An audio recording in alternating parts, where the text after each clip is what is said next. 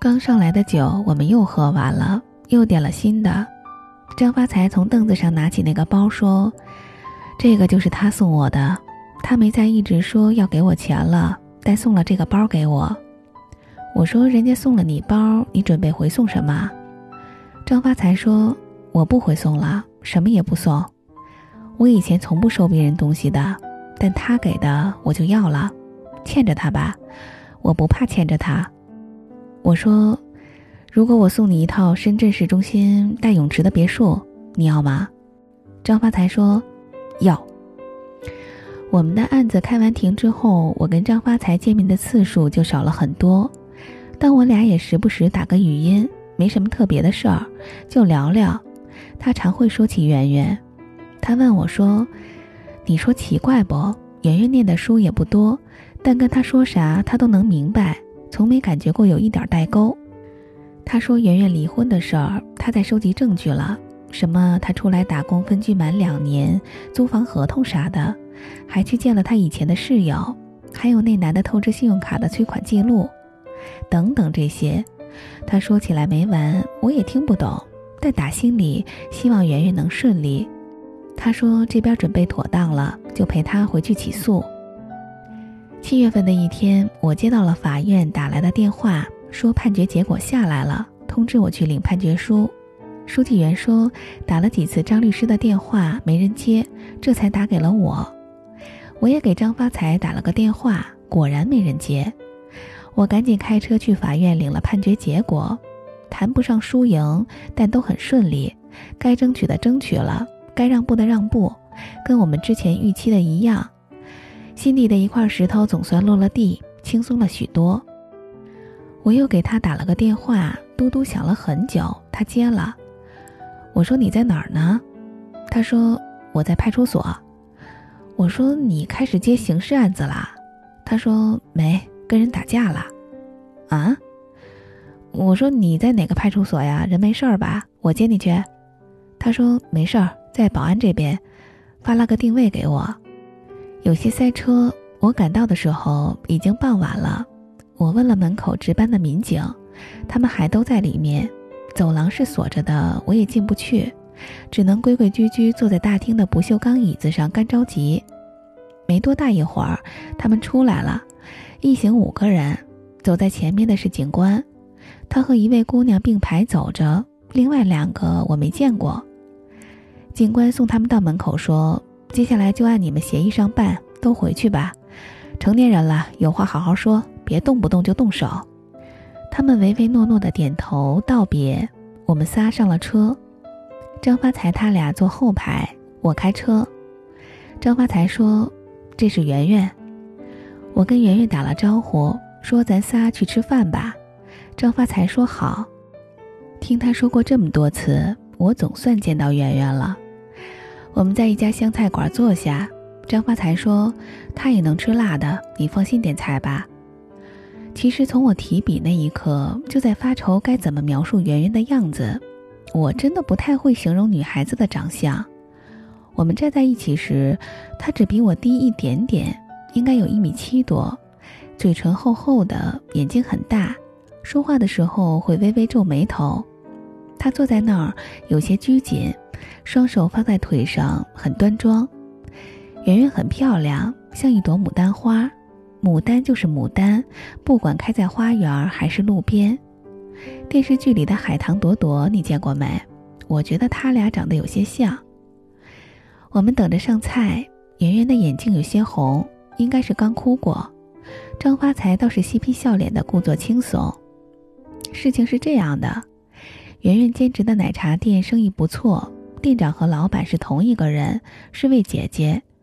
她觉得圆圆人很靠谱。就想让她加盟一个小小的分店，用不了多少成本，没有加盟费，机器设备什么的都很便宜，食材原料直接从他那里拿，这样他也能赚一点点。如果店面不大的话，勤快点，一个人足够了。唯一困难的是，圆圆要自己找个店铺，他看了很多家都太贵了，负担不起。他从福田一路找到保安，总算看中了一间。在城中村里，店面很小，长条形的，宽也就两米左右吧，但他不存货，足够了。他直接找到房东签了合同，交了定金。以前的店主是做美发的，房间太窄了，放不下桌子，有三张台子是砌在墙上的，墙上也还留着几面镜子。他定做好了，准备放在门口的柜台，找来装修师傅，准备拆掉房内的台子。装修才刚开工，店里去了俩人，说是这里以前的店主，说要租这里做生意可以，先拿两万块钱的转让费给他们。圆圆从找店铺到签合同，都是跟业主直接联系的，从来没有人说过会有这笔钱。他好话说尽，也找了房东，但那俩人就是不让步，不给就不准拆他们店里的东西，说他们还要续租，说他们有什么优先租赁权。房东不管，让他们自己协商去。圆圆也报了警，不等警察来，他们走了。警察走，他们又来，就是闹。圆圆退也不行，定金交过了，柜台也是量着房间尺寸做的，但给他们呢，真就没有多出来的两万块钱了吗？是的，真就没有那两万块钱了。圆圆打给张发财，说了情况。问这是不是要打官司？张发财说：“去他妈的，这是敲诈！你等着，我马上到。”到了店里，那俩人也在。张发财当面报了警，冲过去理论，说自己是律师，说他们要转让费，于法无据，属于敲诈。对方说：“你说律师就律师了，你打听打听，这附近哪个店面不要转让费？”张发财掏出来执业证给对方看，对方夺过去给他撕了。张发财上去就打，三个人扭打在一起，圆圆在旁边拉。警察赶到，一并带到了派出所。刚打起来也没人受伤，张发财先动的手，但对方过错在先。调解后签了协议，店里撞碎的一块玻璃门由那俩人赔偿，双方互不追究了。转让费的事儿，对方提都没敢提了。我问张发财：“你律师证咋办？”张发财说：“小事儿，再去申请个就行了，又不是没弄丢过。他俩都没打过我自己，废物。”我说：“有两下子呀，没看出来你还文武双全呢。”我们吃完饭，他脸上青了一块，慢慢凸显出来。他拿手机照照，笑出了声，说：“得想想怎么跟刘总解释，还得请个假去司法局补证。”我说：“我来说吧。”电话打过去，跟刘匿明说清了原委。刘匿明笑了半分钟，说：“脸上被揍青一块的话，拿粉底擦一擦就看不出了。他一个朋友告诉他的。他还说，以后有这种打架的事儿，可以叫上他。他现在会武功了，新学的跆拳道，一千五一节课。接下来的日子，我跟张发财见的就更少了。他早上让我跟他一起去爬山，我起不来。”我让他夜里跟我一起打游戏，他不愿意学，但是偶尔周末有空，我俩会一起吃顿烧烤。我们三个再见面是几个月后了，他俩从圆圆的老家回来，说给我带了腊肉和米酒，我们一起吃饭，一起庆祝。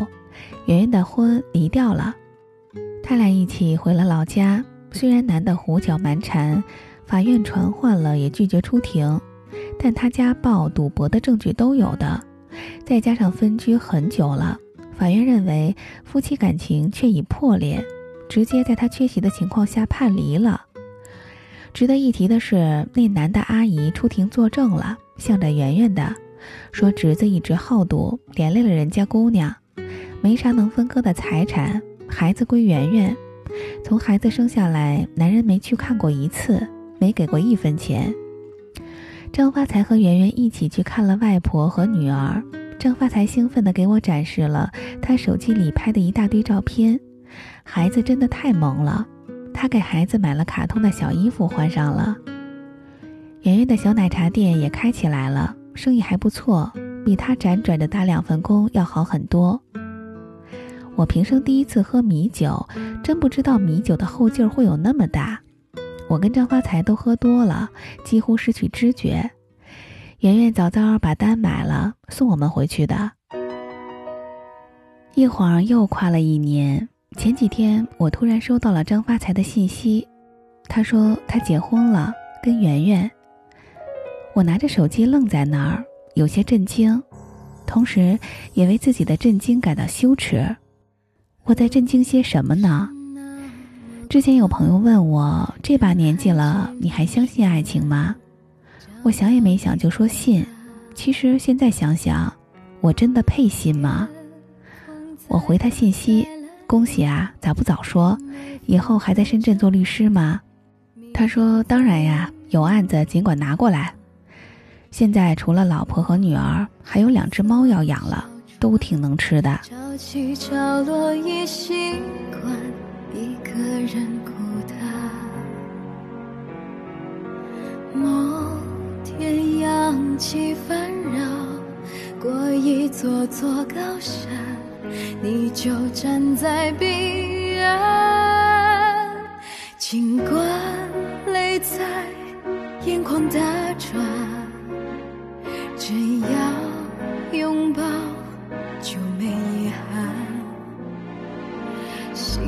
成一团，如何拆得散？笑容却从不背叛。我们绕一圈相爱，一点都不晚。反正世界还在，准备好走出去看看。你的手是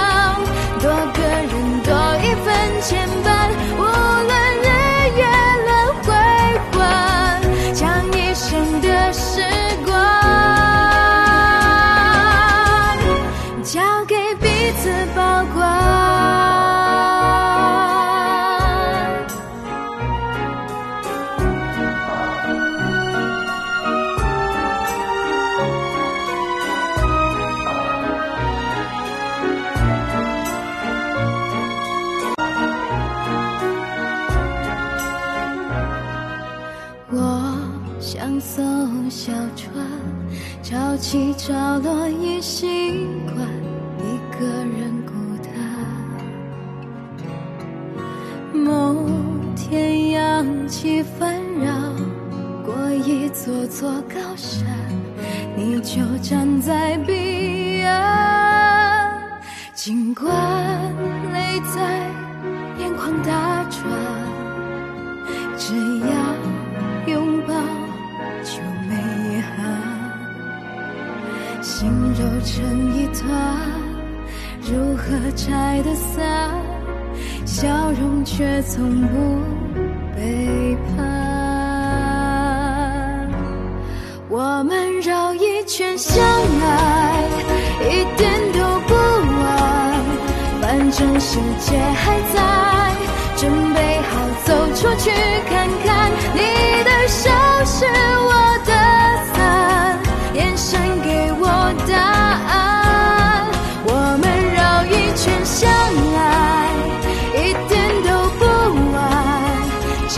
心还在跳。